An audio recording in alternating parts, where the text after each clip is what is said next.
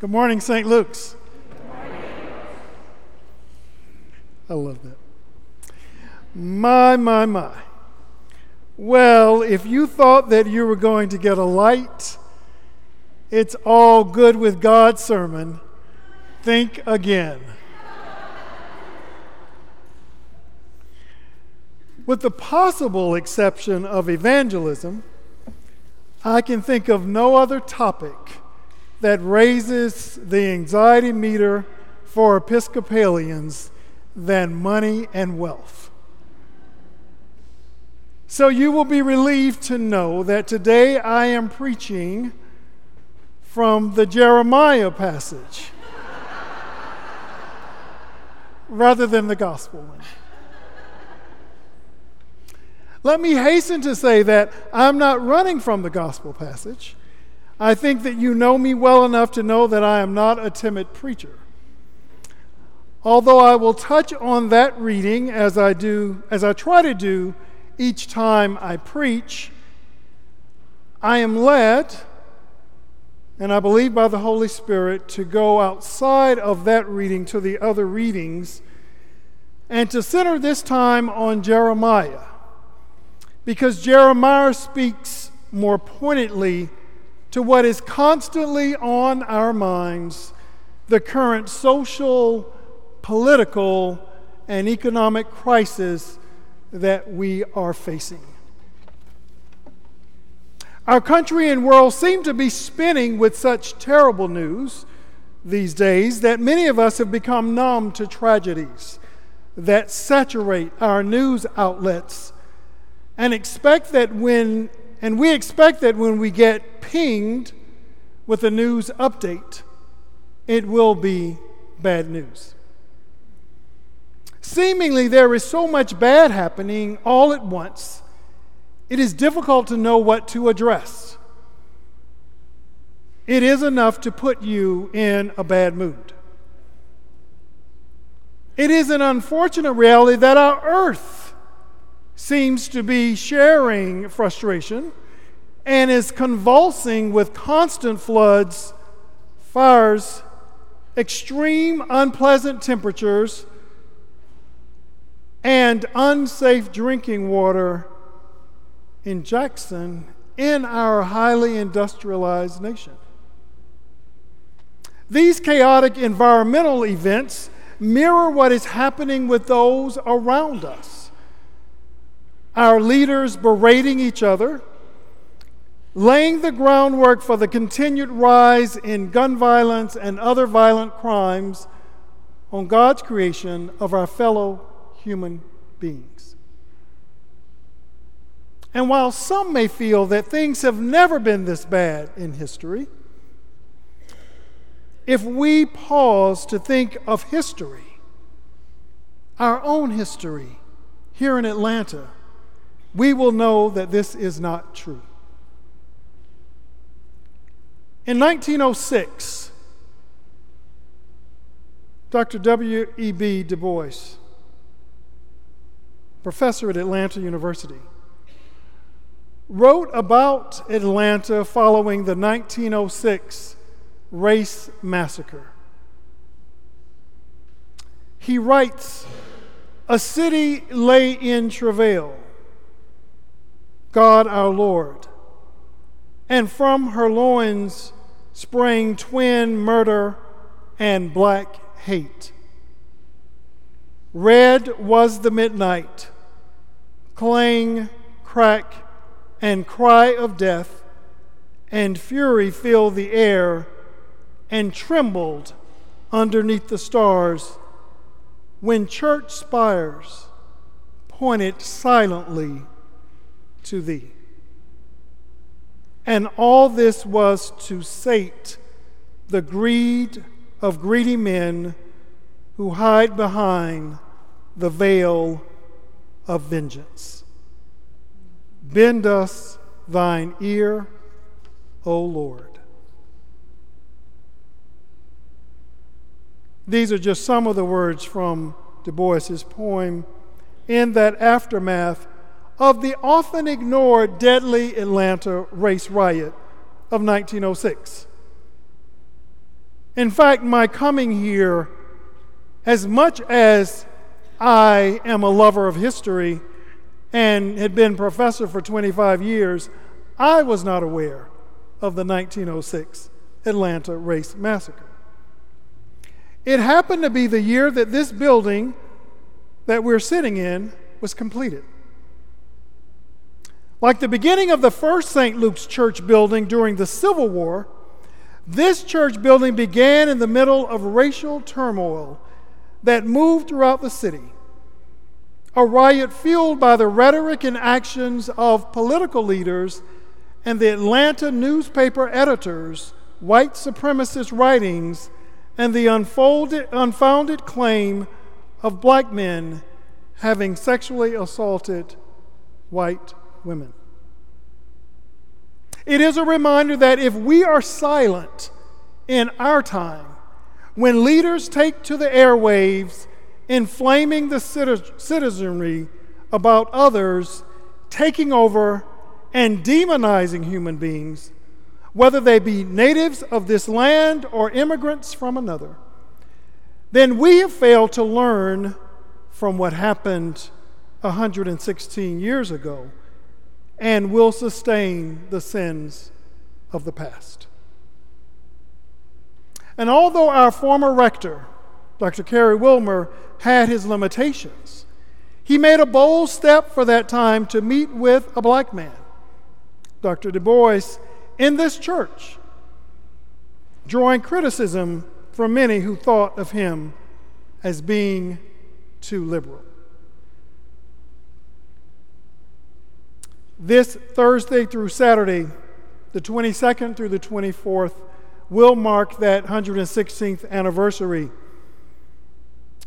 And we will join hundreds throughout the city this week with the equitable dinners, one taking place this evening here at St. Luke's. We will engage in conversations about how we move forward. It is a fact that we cannot move forward without remembering the past and learning from it.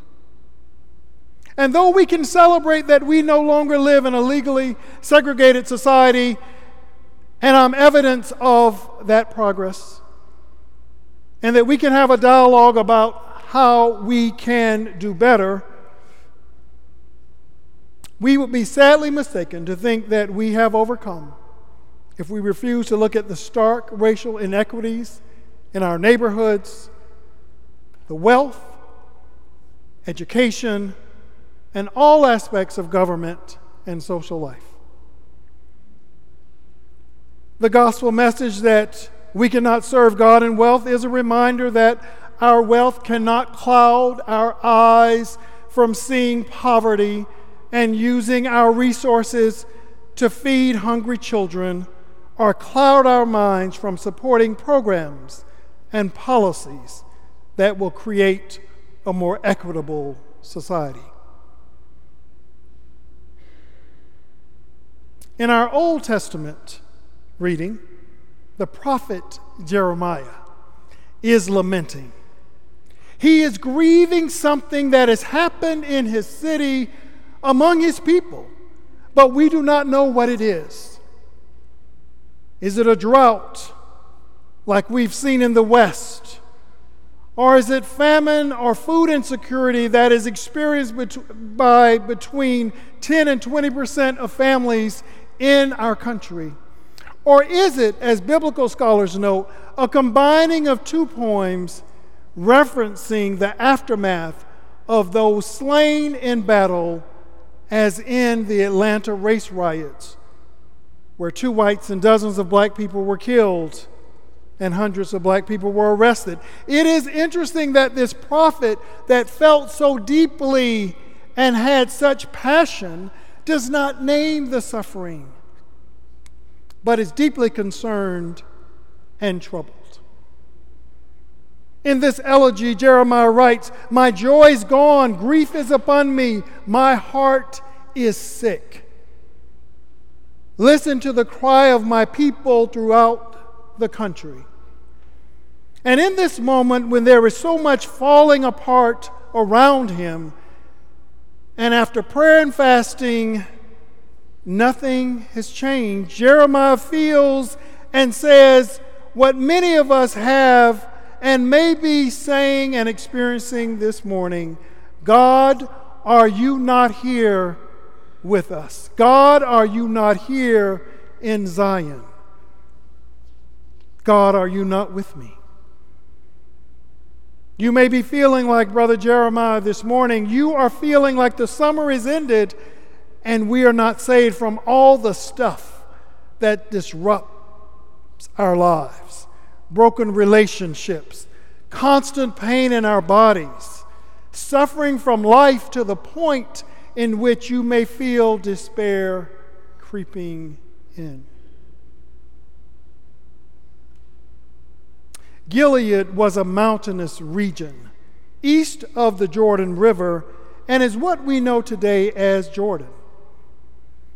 The region was now known for producing trees, for example, the sap from the mastic tree and other plant life that provided a salve, a balm for healing skin irritations and reducing pain.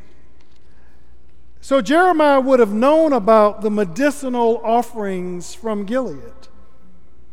However, as he is witnessing the devastation of the people all around him, he raises the question Is there no balm in Gilead? Is there no physician there? Why then has the health of my poor people not been restored?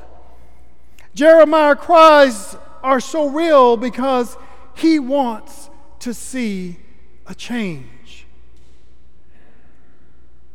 I hear from you every week that you want change in this world, in our country, that burden us with so much devastation.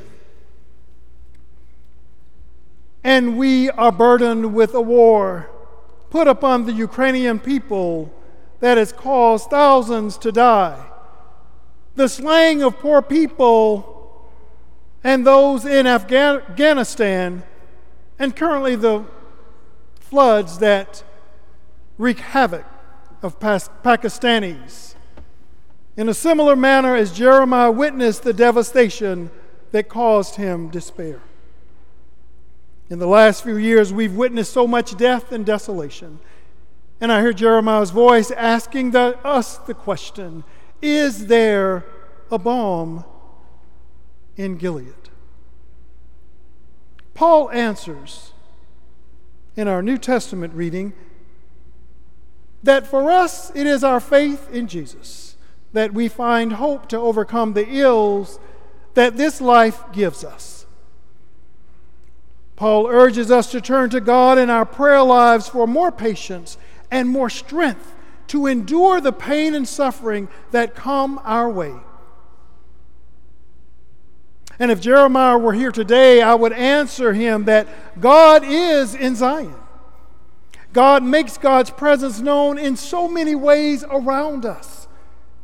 We sometimes just don't know how to see that God is showing up. When I consider the progress of this city and church, God is in Zion. When I witness everyday good people, neighbors helping those needing water in Jackson and offering compassion, food, and shelter in Martha's Vineyard at a moment's notice, God is in Zion. When I can witness the healing of a grieving mother or father over a child, a son or daughter, over the parent, in my grief support group that I co lead with one of our therapists, Jeremiah the Lord is in Zion. It is in this faith that we can hear the old Negro spiritual of the 1800s telling us today that there is a balm in Gilead to make the wounded whole. There is a balm in Gilead to heal the sin sick soul. And they acknowledge that, like us, sometimes they felt discouraged and they felt like their work was in vain, but then they write or they sing, the Holy Spirit revives their soul again, there is a balm. In Gilead, to make the wounded whole, there is a balm. In Gilead, to heal the sin sick soul. Amen? Amen. Amen.